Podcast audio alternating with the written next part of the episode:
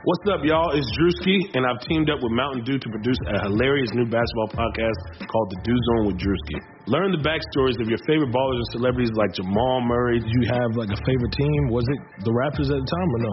Was the Raptors even started around that time? Come on, bro. I ain't that old, fam. You're talking like I'm 50. Taylor Rooks, A'ja Wilson, and many more. You won't want to miss this. Listen to The Dew Zone with Drewski on Apple Podcasts, Spotify, and wherever you listen to podcasts.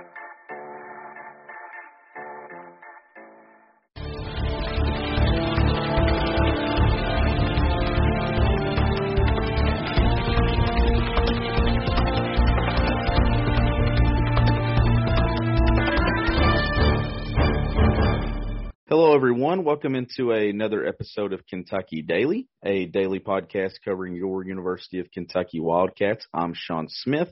No Derek Terry on the podcast today. We recorded a special edition of Kentucky Daily with Kentucky volleyball coach Craig Skinner. Uh, Craig Skinner has led a successful volleyball program in Lexington. The Cats are among the best in the country this season. They're currently 14 and 0, the only unbeaten team in SEC play. Uh, this weekend, they will play Ole Miss in a series Friday and Saturday at Memorial Coliseum, where they will honor four seniors Gabby Curry, Madison Lilly, Kendall Paris, and Avery Skinner. So I wanted to get Coach Skinner on the podcast to talk about the success of his volleyball program, the importance of the senior class. Uh, the first year that I started covering the UK beat was 2017, uh, which was this group's freshman season, and, and they've had a dominant run through the program for these four seasons. I mean, get this Kentucky volleyball has won 33 sets in a row dating back to their series at Missouri in October. That's just dominance. Uh, so I want to ask uh, Coach Skinner, you know, what the secret, and what the recipe is for all that success.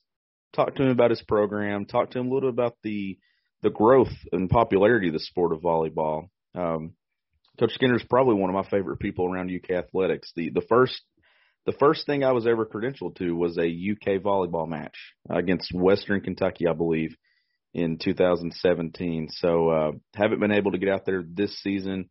Didn't make it out there last season, but I'm, I'm planning to be back out there at some point. Uh, as always, watching from home if I'm not there. So uh, be sure to tune in to Kentucky volleyball as they close out this regular season here over the next couple of weeks as they try to win a fourth consecutive SEC championship so this senior class could go four for four. Uh, also, thank you to the Butcher's Pub, two locations, one in Pineville, Kentucky, one in Williamsburg, Kentucky, and a third one coming to London, Kentucky pretty soon. Uh, you can visit thebutcherspub.com or check them out on Facebook. We're grateful and thankful for everything the Butcher's Pub has done for Kentucky Daily. Uh, before we jump into this interview with Coach Skinner, I do want to remind you that at some point this weekend we will be migrating over to Blue Wire Pod since we partnered with them. So I'll be sure to announce that on social media to let you know that if the podcast feed might be unavailable for maybe 16 to 24 hours, I'm not sure exactly how long, but it should be a pretty quick and efficient migration over to Blue Wire. Should be no hiccups in your listening or anything like that. Uh, I'll be sure to get that out to you in a timely manner to let you know what's going on there. But we're excited for our migration over to Blue Wire Pods, and we're excited for you to hear this episode with Coach Skinner. Hey, Sean, thanks for having me. It's been a while to talk to you. Yeah, uh, Coach, you've won uh, 33 sets in a row. So I guess I'll just uh, keep it simple. What's the recipe for success? Sean, you know it's only talent. I mean, it's just talent gets you 33. I, you know, I don't. Just on a, another interview, and I think just the balance of what we do has been the biggest thing, you know, offensively, we don't necessarily have to rely on one person. There's several people we can score points with. I think the other thing is our defense, you know, we're really holding opponents to a low hitting percentage, which, you know, it's a lot harder to prepare for somebody's defense than it is offense. Um, and then, you know, offensively with a, you know, setter, you know, quarterback like Madison Lilly to be able to distribute the ball to people in good situations and hit you know, 350 is probably the you know the biggest factor is just all those things combined. Things combined, I think. And talk to me about the impact of this senior class. The, the first year that I started covering UK athletics was this group's freshman season. So Madison, Avery, and all those. And you're going to honor those seniors this weekend against Ole Miss. What has that group meant to the program? Well, you know, we recruited them with the, you know, as we built this program, you know, to where it was then and now, recruited them in the mindset of let's compete for a national championship. And um, you know, if you go back to when Stoops first got here, why not us? You know, that, that wasn't the tagline, but you know, we've gotten a national reputation and we had the opportunity to recruit some of these great players and um, you know, they delivered. And we talked about the recruiting process. They performed as freshmen. They're per, still performing as seniors. I think the consistency, but I think the biggest part is they've shown everybody that we need to continue to get better individually, and they are all still doing that. You know, we're eight months into their senior year when we started back in August, and they're still finding little ways to get a little bit better. And if you have that type of mentality, then you know, sky's the limit and this is a program, you know, Leah Edmond is gone, but this is a program, Craig, that is just it replaces great players with other great players. When you look back on what you and your staff have built there in Lexington, do you ever just sit back and think, "Wow"? Well, I can think back when I was an assistant coach and I was scared to death to be a head coach. Not, not that's the wrong terminology, but you know, I was like, man, I'm not sure I'm ready yet. There's so many things you have to do as a head coach, decisions yet, you know. So then, and then we take over Kentucky and they're last in the league, and you know, my thought then was we have one direction to go, so let's do this. You know, you start at the top, you got one direction to go too. Um, so I think we started in a good place, but at the time you're trying to get to the SEC tournament, then you're trying to make the NCAA tournament, then you're trying to, you know, be in the top three, or then you're trying to knock off Florida. So there's a gradual progression, and um, I don't know. Maybe when I'm retired, I'll I'll look back and say, man, that was cool. But there's too many things going on right now to think about it. I guess. And obviously, this season, even though you're unbeaten, it's pre- presented a lot of challenges with COVID. I mean, how how hard has it been to just establish a rhythm? Because you had the, the season in the fall, and then you you have that period off. Then you come back, and then you have two weekend series get postponed. Is is that been the biggest challenge to just maybe establishing that rhythm that you would in a normal season? Well, one thing I just thought about as you asked that question was um, the nice thing about what we're going through is you can't get ahead of yourself. You can't, oh, we're undefeated. We're going to win it all. We're going to win the. I mean, you just you can't even go there because there's so many things happening each and every day. With, you know, is everybody in practice? Are we going to be able to travel? Is South Carolina going to be able to come here? Is Ole Miss going to be able to come here? So you you can't even get to tomorrow because you have to work through today. So that's the first part. The second, yes, it's been unbelievably difficult, and um, Uh, you know, I think as as everyone says, mentally more than physically. You know, our players have done a phenomenal job of staying in shape from last March to now, from November to January, from January to now. So the physical piece, you know, I got to give all the credit to our strength coach and, and our players for doing that. But you know, to, to we live to compete and we want to compete with other schools and sure we want to practice and train and get better but the reason we're doing that is to play and so when you get told you can't play it's a total letdown and it's been you know the, we've had a couple challenges recently and you know hopefully no more going forward but um it's it's been tough it's been tough i know you don't want to get too far ahead but this is an opportunity to win four straight SEC championships. Mm-hmm. Just having that opportunity, what does that mean to you in this program?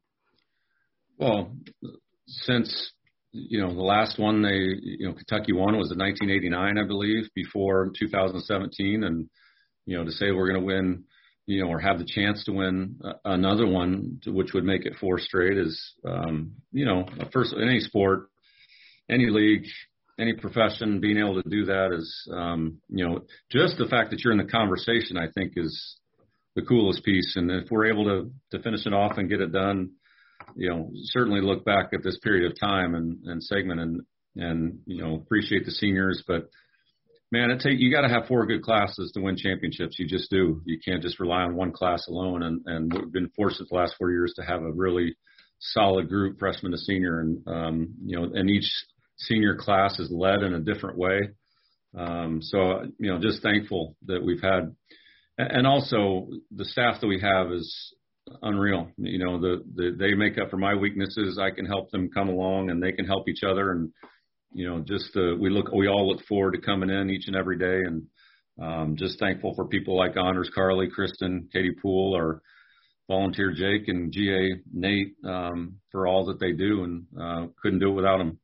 And of course, if we didn't have Chris Scholes, we wouldn't be in the place we were either. Chris is uh, Chris is kind of the secret to behind all the success, right? All his programs that he's he's leading is kind of going I mean, I, to the table. I'd, I'd be resigning his contract right now, right? uh, Craig, one of the changes that COVID brought along with it was the changes to the schedule with playing the same program, same weekend, back to back time, same location. What do you think about how that's kind of played out for the league this year?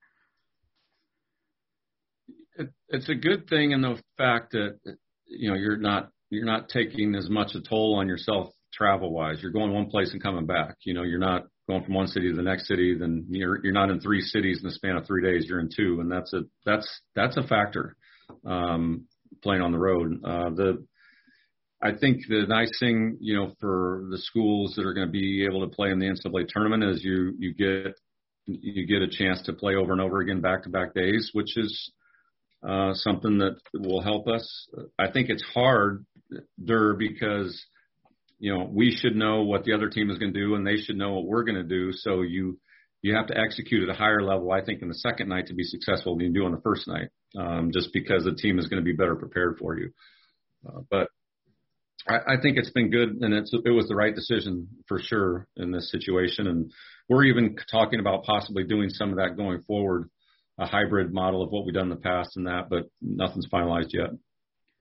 Now, I mentioned earlier you're going to honor your seniors this weekend, but I want to ask you about Avery Skinner. Obviously, she played a huge part in that Elite Eight runner freshman season. Didn't see the court as much sophomore junior season, but just how impressed have you been with her resili- resiliency and desire to continue to get better, even throughout her role changing in her career? Yeah, that's a story we're going to tell for a long time, Sean.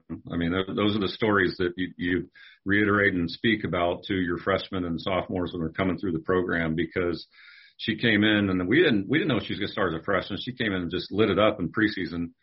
Um, and then you know Stumler comes in and she takes her spot and you know Avery's still competing in practice every day, but you know Stumler ends up playing the majority of the matches. Um, and then she made the decision. There's no way I'm sitting on the bench my senior year. And the the from a year ago to now, the player that she is is completely different. And for those that know our team well, she never played back row before this year. So she's playing all the way around, playing the back row, serve, receiving, playing defense. That's probably the most impressive thing is that she's doing that those skills at the higher at the highest level. We knew she could hit, we knew she could block, but just the fact that she's passing and playing defense and serving the way she is is all the credit to her for getting to that point. And now, no no team in any sport around the country has really got to experience the full effect of the fan base this year with COVID, with limited capacity, attendance, and everything. But you've been an advocate for the sport of volleyball and the popularity that continues to grow within the sport. I've heard you speak on it multiple times, and I sent you something last fall about a PE teacher in the state of Tennessee that had on not a Kentucky basketball shirt, not a Kentucky football shirt, a Kentucky volleyball shirt. And I ran into him and I just talked to him about it, had like a 30 minute conversation about it. What, what does that mean to you to see the growth of the sport's popularity just continuing to climb?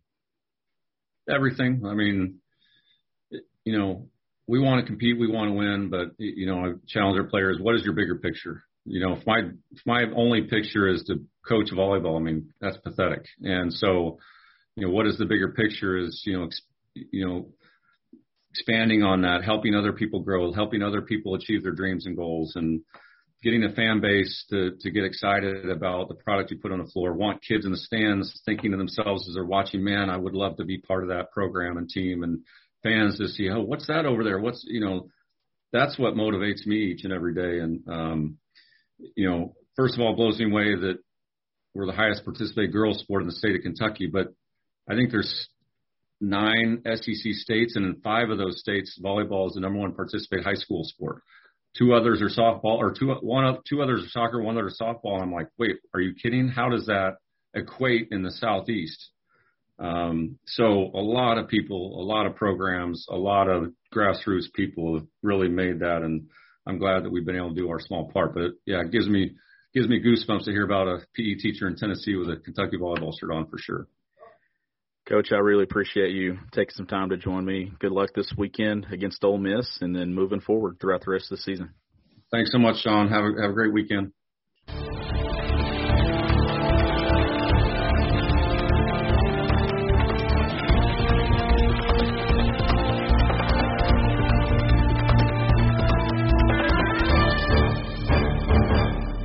Sugar Ray Leonard, Roberto Duran, Marvelous Marvin Hagler, and Thomas Hearns.